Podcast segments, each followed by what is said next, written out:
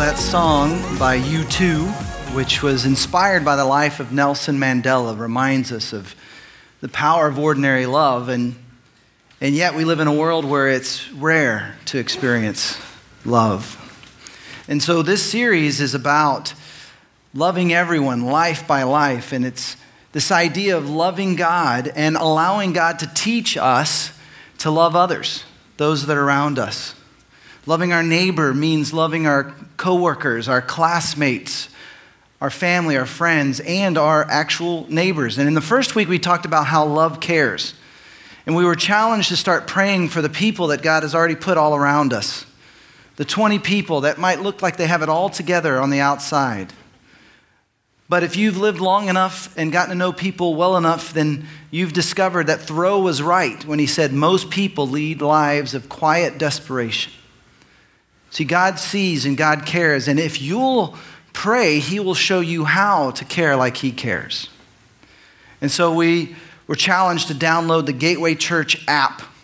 And on that app, you can actually choose to join the challenge, and there's a, a place where you can write down the names of all of those that you start to meet in the prayer list and start typing in things that you know they need prayer for, they You've learned about them along the way. No one will see this list. This is just for you to remember so you can be praying. And then last week we talked about how love listens. We get to know their story and find ways that we can connect. And today we're discussing how love engages. A few years ago, we did a series similar to this, and we used the acronym BLESS. And that's begin praying, listen, engage, serve, and share. And, and a couple that was a part of that series uh, just recently emailed about their experience. They're called the Randalls. They wrote, Two years ago, we moved to Austin and knew absolutely no one. When Gateway did this challenge, we took it as a sign from God, nudging us to get to know our neighbors so that we could experience community in our new neighborhood.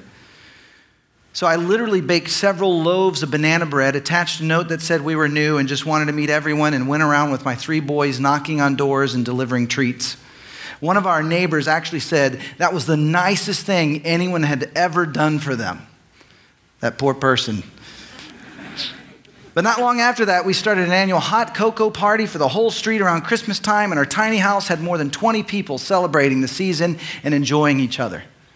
They went on to describe how some of their best friends in Austin are their neighbors and how they share birthdays together and watch each other's kids. And they are there for each other in ways that they had never quite experienced in other neighborhoods before. They finish with We're so glad that we accepted the challenge, and now we have an amazing community of neighbors in Pflugerville, which sounds like a great place to start a new church, a new campus. If you were at our 20 year, that's where John Ing will be planting a campus. We're excited about that. But maybe you've never thought about it that as you and I make an effort to intentionally love those around us, the byproduct is we actually experience community. You'll grow spiritually, experiencing God at work in you and through you, but it requires us being intentional. And we can see this in the life of Jesus. Jesus intentionally loved people. Jesus engaged with people. He ate meals and did things with people that others in the religious community shunned. And so maybe that's uh, uh, the first way that we can engage. Just share a meal. Matthew, also known as Levi in the scriptures, was a tax collector. Now, in those days, tax collectors were seen as traitors because they were on the same side as the Romans. And the Romans didn't care if they would take more than what was owed. And so they were corrupt. And so they were part of the crowd that was known for extortion. They were considered immoral, unethical, the party till you puke kind of people, these tax collectors. And yet, Matthew has this encounter with Jesus, and he begins to follow Jesus. And this immoral tax collector, after discovering faith, is invited into Jesus' inner circle, into his 12 disciples. And so Matthew does what anyone would do. He's excited about his new faith, and so he throws a party and he invites all of his friends to the party who happen to be tax collectors. and prostitutes, the people that would hang out with tax collectors. Listen to what happens in Matthew 9.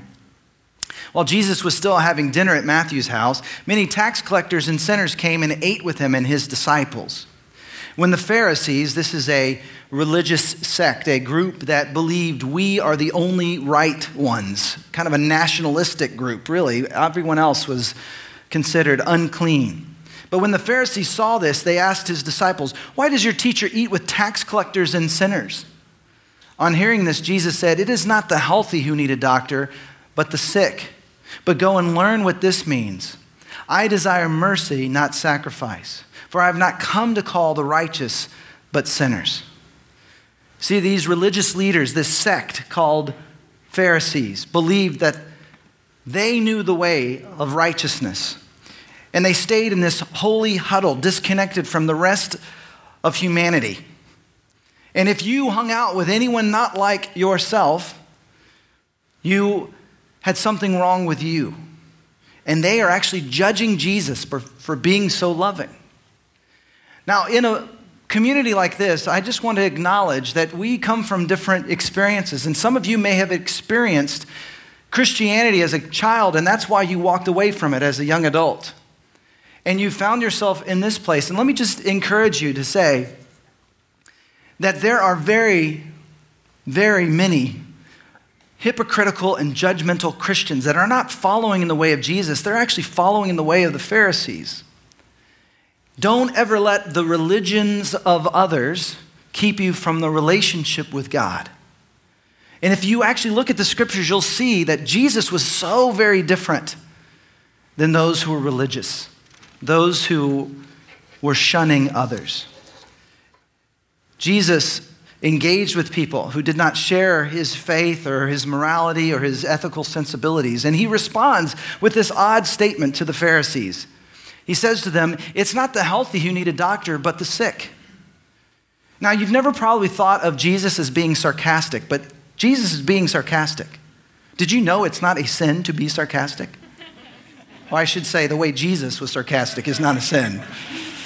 And in this moment, he's basically looking at these experts and he quotes to them their own prophets. He says, You should go and learn what the prophets say. Well, they're the ones who would teach what the prophets said. But he reminds them that the prophets say that God desires mercy, not sacrifice. See, they were not merciful people. And he looks at them and he says to them that, Look, I'm not here to help anyone who doesn't want help. And in reality, what he's saying is they too are of those who are sick and needing a doctor. See, but the problem with pride is when you are proud, you don't believe you need help. And when you are too proud to ask for help, you don't experience help that you need. But see, when you realize I need what God offers, you're in a position to experience new life. You're in a position to experience forgiveness. You're in a position to experience the kind of love that God offers all of us. But these righteous Pharisees were so upset with Jesus and his willingness to spend time with those they felt were unclean and unacceptable, they eventually crucified him for displaying such compassion and mercy. Now, this is an important part of our journey as people of faith or people who are curious about faith. See, we're invited to love God and love people. And our faith should never be what excludes us from others, but in fact, it should invite us into the lives of other people. We're supposed to love God and, and love others. And so that means being connected and into spiritual community so that we can grow together. That's why we talk so much about serving teams and, and life groups and learning together on Sundays. But see, when Christians start thinking it's all about me and my growth, it's all about me and my style of worship, it's all about me being fed, we're actually not following the way of Jesus, we're following the way of the Pharisees. In fact, for just a moment, let me just speak directly to those of us who follow Jesus. Have you ever found yourself looking for a place to get fed? Have you ever heard that phrase? We don't say that in any other community, right? But we, in the Christian community, talk about we want to get fed, right? And, and what we mean by that is we want to find a place that kind of speaks to us the way we like to be spoken to, a, a place that sings the kind of songs that we like. But we live in a very consumeristic culture. And, and so as a result, we begin to look down on others who don't do things the same way that we do. And, and let me encourage you in a place like Gateway that is very intentional about both connecting with the disconnected and growing us up to be on mission that you can fall into this trap of thinking that, well, because there are people who are less mature, then, then things aren't the way that I would intend them. But let me just say if you were to come on a Sunday, every Sunday, with just an open heart and an open mind and just pray, God, would you just speak to me today? And would you show me someone I can serve or encourage or meet? All, right, all of a sudden, you're shifting out of what I need into of being someone that God can use to meet the needs of other people. See, we grow in our faith as we serve others with others, as we connect into a life group, as we study the scriptures together. Our life groups are places where we study these spiritual outcomes of discipleship in the way of Jesus. And we grow to become people who can actually feed ourselves. See, if we come to get fed on Sundays, we're actually going to be malnourished throughout the week. We have to learn how to feed ourselves by spending time in the scriptures, by being a part of community. My pastor in Los Angeles, his name's Erwin McManus, used to say, I am not trying to feed you, I'm trying to make you hungry. So that during the week you spend time connecting with God, growing in your faith. See, mature humans don't neglect children, they actually feed them and take care of them. We learn to take care of ourselves and take care of others along the way. I've shared this story before, but but it's a good one, so I'm going to share it again.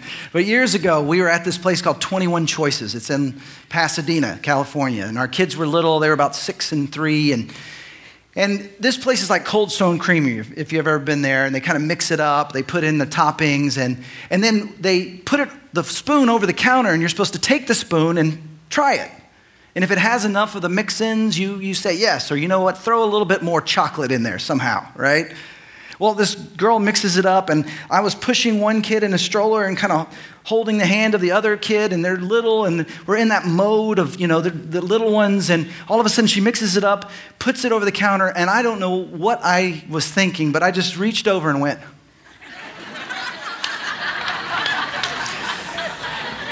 I let a 20 year old woman feed me in front of a line of people. My children were ashamed of me. Caleb started pushing the stroller further away. And I remember looking at her, looking at me, looking at her. what just happened here? And I said, I am so sorry. I'm used to feeding my children, but I'm not used to my children feeding me. I still didn't explain exactly what was happening. You see, when a little one is young enough, it's actually fun and cute to feed them.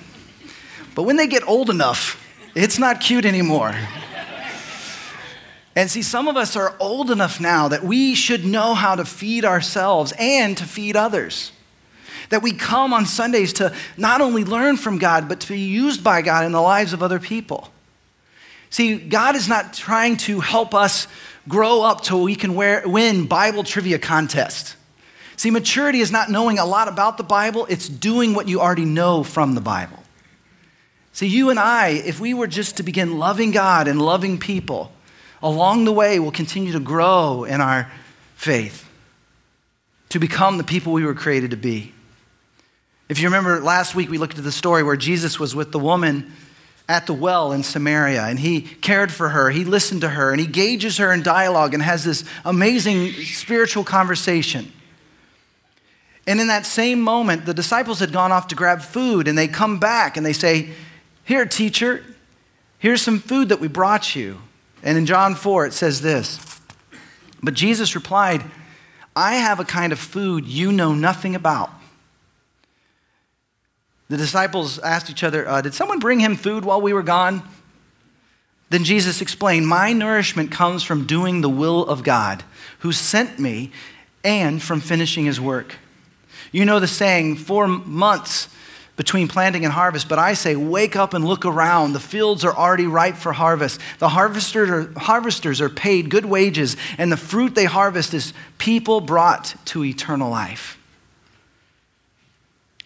See, Jesus' invitation is to find all that we need spiritually by obeying, by trusting, by doing what we know He wants us to do. That's the kind of food He has for us. Spiritual maturity leads us to self feeding and even reaching and feeding and growing others. So if you're not already, start serving, jump in. If you're not already, jump into a life group, have a community around you that learning to live in the ways of Jesus. God will mature us and allow us to actually be able to make a contribution into the lives of these 20 people that are all around us. When we learn to care enough to pray and to listen deeply to the story of others and engage in meaningful ways, we will be walking in the footsteps of Jesus, who engaged with people. Sharing a meal it's easier said than done, right? You think, gosh, my house isn't quite ready and I don't know what to cook. I'm telling you, every time we've opened our home for our neighbors, 20 plus show up 30, 40 people. In eight years, it's always been packed every time we've done it. We can't get anyone else to host, but every time we do it, they come over and we have a great time and we connect. I, heard this great story. If some of you know Charles and Raquel Dischinger, they've been part of our uh, our church since the very beginning with John, Kathy, and the Beasleys. And they, for years, where he was working in the uh, high tech world and then has now moved into our executive pastor these last several years. And, and they do something every Halloween called Halloweeners. Now, this is a great example, except for the name of the event. But other than that, it's brilliant what they do right? In the midst of Halloween, with all their neighbors walking around, in the midst of the darkness, they decided to be a light to their neighbors. And so they pull their grill from the backyard into the front yard. And they just start cooking hot dogs. And year after year, they've done this to the point where all their neighbors that are from different parts of the planet, neighbors, internationals who have moved here to be in the high tech industry from China, from India, from South America, from the Middle East. They, they have moved into this neighborhood and they come together, and now they don't just have hot dogs, they have hamburgers and Vegemite burgers and veggie burgers and falafel burgers, and it's turned into this big deal, the Halloweeners, with 100 people every year. Let's show you some pictures. They're at their Halloweeners. And in fact, it was so popular, they've now started celebrating Groundhog Day. They may be the only neighborhood that does on the planet. And they have potluck soup with a fire pit out in the front yard. But when was the last time you had a neighbor over for a meal?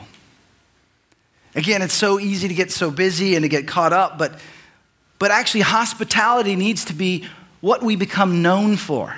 Listen to what the scriptures say. Share with the Lord's people who are in need, practice hospitality. Or do not forget to show hospitality to strangers, for by doing so, some people have shown hospitality to angels without knowing it. Or this one offer hospitality to one another without grumbling. See, we need a faith community to remind us. We need stories that challenge us. We need an app to help keep it at the front of our mind that hospitality is a way of loving people.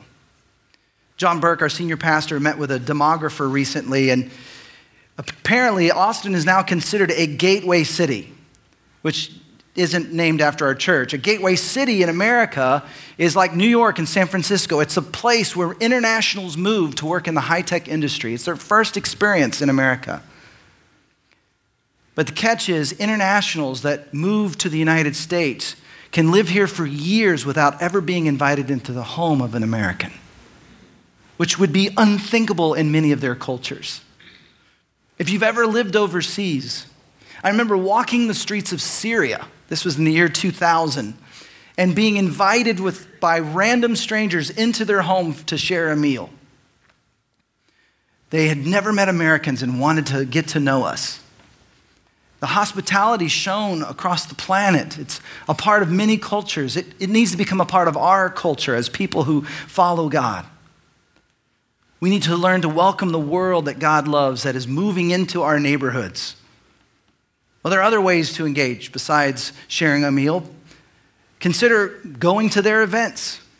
When there are neighborhood events or work parties, places that people gather, go and engage. Jesus did that. Listen to this in John 2. The next day, there was a wedding celebration in the village of Cana in Galilee. Jesus' mother was there, and Jesus and his disciples were also invited to the celebration. The wine supply ran out during the festivities, so Jesus' mother told them they have no more wine. Tell Jesus will tell you what to do, is basically what she says. Now, Jesus was the Son of God, and he was perfect, so he did what his mother said. And he goes on in verse 6 standing nearby were six stone water jars used for Jewish ceremonial washing. Each could hold 20 to 30 gallons. Jesus told the servants, Fill the jars with water. When the jars had been filled, he said, Now dip some out and take it to the master of ceremonies. So the servants followed his instructions. When the master of ceremonies tasted the water that was now wine, not knowing where it had come from, though of course the servants knew, he called the bridegroom over. A host always serves the best wine first, he said. Then, when everyone has had a lot to drink and can't taste anymore, he brings out the less expensive wine. But you have kept the best until now. See, Jesus would go to local events. And in fact, it's because of this he gained a reputation as a drunkard because he would hang out at these parties. Now, Jesus never got drunk. The scriptures tell us don't be drunk with wine because that will ruin your life. Instead, be filled with the Holy Spirit. But according to this passage, Jesus made 150 gallons of wine. And apparently, it was the best wine. It was like the Duckhorn Merlot of Napa Valley. I Googled it to find a fancy wine. I don't, I don't know. I don't know what a fancy wine is. But the, apparently, that many gallons would serve 3,800 glasses of wine. I mean, this was a party. Now, what's interesting is Jesus created enough wine that there could have been people that abused the wine and drank too much. Which reminds us that God's main goal is not to control our moral decisions, but to be among us, showing us the path to life, to guide our freedom, to learn to enjoy all of His good gifts with moderation under His Spirit's guidance. Now, for some of us with addiction as a part of our history, moderation is not an option. We just need to abstain. For others of us with friends or family or coworkers who struggle, limiting our freedom so that they don't stumble would be what the Spirit would guide us to do. But let God guide you into situations that might stretch you. Don't let the behavior of others dictate or corrupt yours, but don't push people away because they live in a way that might be different than you have chosen to live. We found out at the 20 year celebration that as a community, we've helped plant over 100 churches across the world. And one of those churches is in San Antonio. And Steve and Joanna were part of this church plan, and they share this remarkable story. They kind of adopted the block and started getting to know their neighbors, and, and they would pray for their neighbors and serve their neighbors, and they would engage as the neighbors would invite them over. And they stumbled into a, a Texas Hold'em party that apparently happened all the time. And at this party, some of their neighbors would get hammered. Now, Steve, who didn't drink anymore with recovery as part of his past, was tempted. Should I keep going or not? And he decided to keep going and just abstained. But in the process, as a couple, Steve and Joanne began to meet and get to know Simon and Terry. Now, Simon and Terry had wanted nothing to do with Christians, but at one of these Texas Hold'em parties, Simon and Steve struck up a conversation, discovered they both loved to ride bicycles off road. And, so they decided to go riding together. And eventually they started inviting other friends of Steve's who happened to be from Steve's church. Eventually they started going to birthday parties together and sharing meals with each other. And they got to know each other along the way. And eventually Steve invited them to their small group. And they were surprised when they came, but they already knew so many of them from these other experiences. And looking back, Simon said, I have to admit, I was afraid they were going to go all Ned Flanders on me. Which, if you're young enough not to know, that's not a positive thing from The Simpsons. But Terry, his wife, had shared how she couldn't imagine God as a loving father because she had been born from a one night stand and had been abused as a child. And yet, he says, No one tried to fix my wife. No one tried to con- quickly convince us otherwise of who they believed God to be. Simon said, Because they didn't shove Jesus on us, we kept coming and kept learning. So here's this couple in San Antonio. They're riding bikes, socializing, serving, and now in a small group with people who follow Jesus. Now, they've never been on a Sunday yet.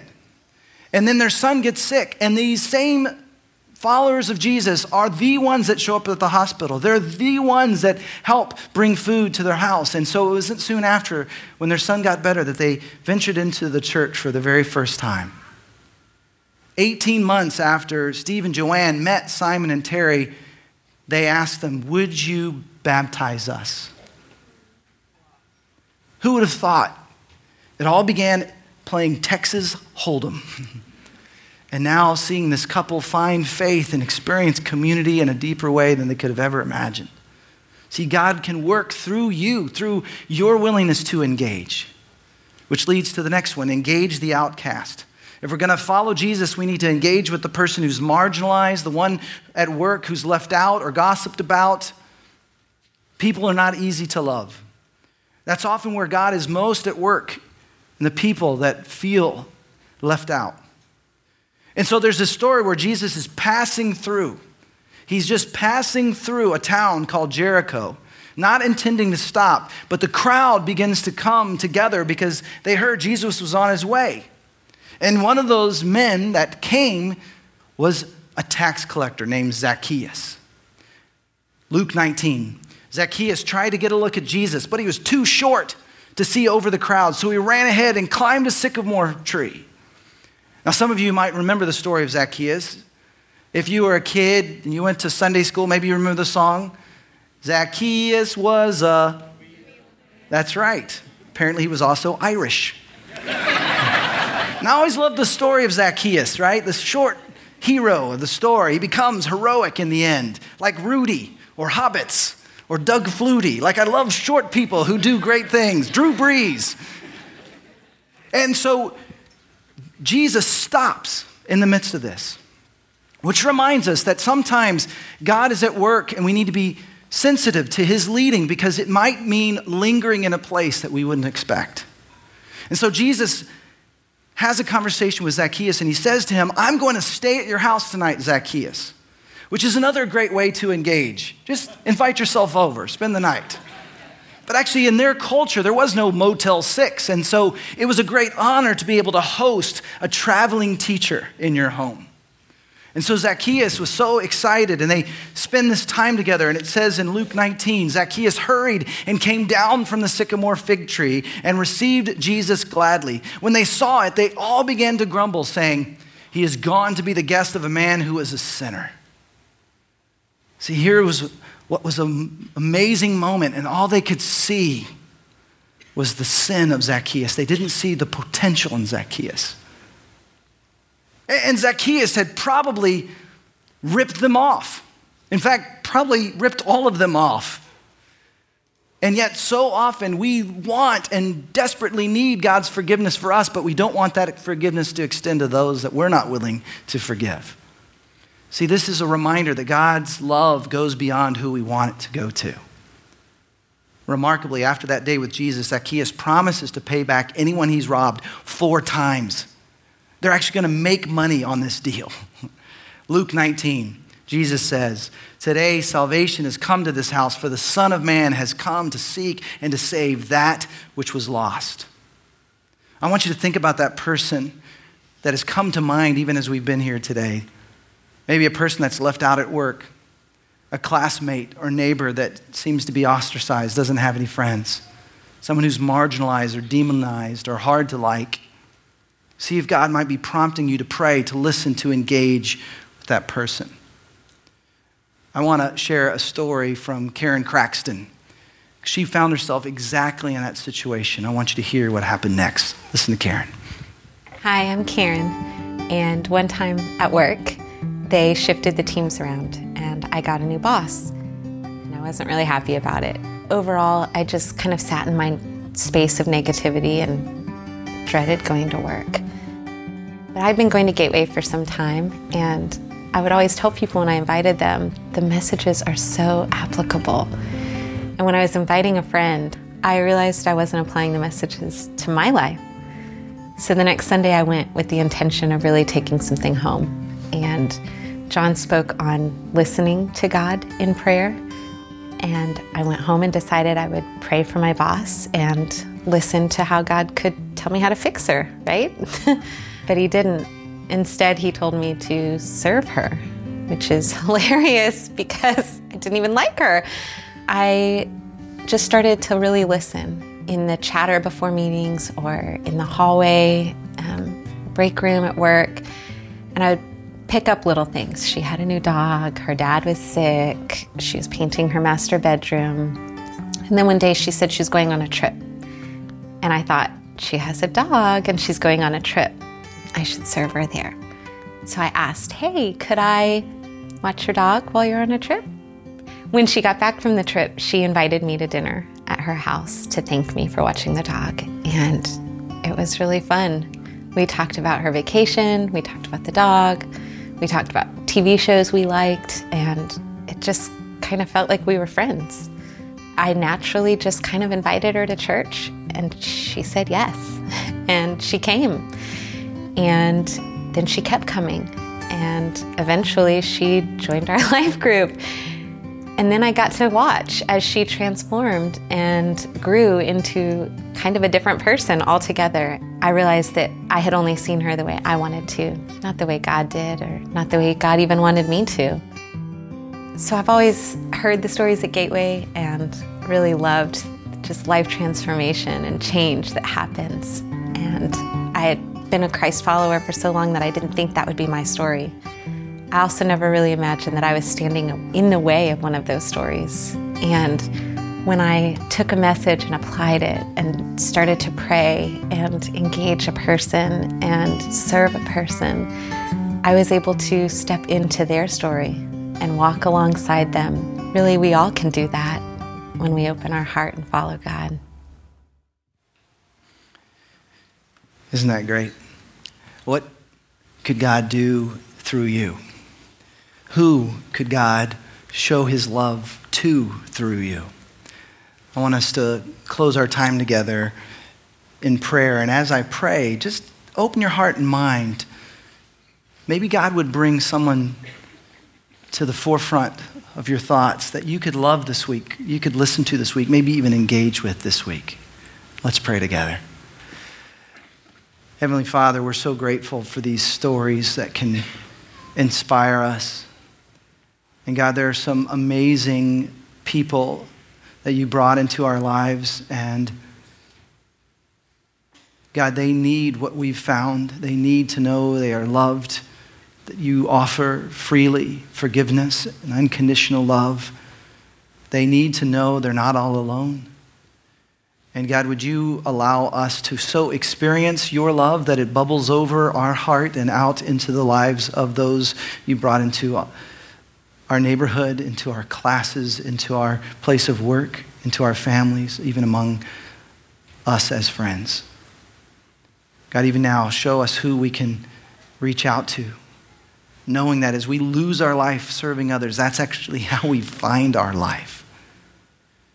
So may we become people who are known by our love in the way we serve, the way we engage, the questions we ask, the ways we get involved. We pray this in Jesus' name. Amen.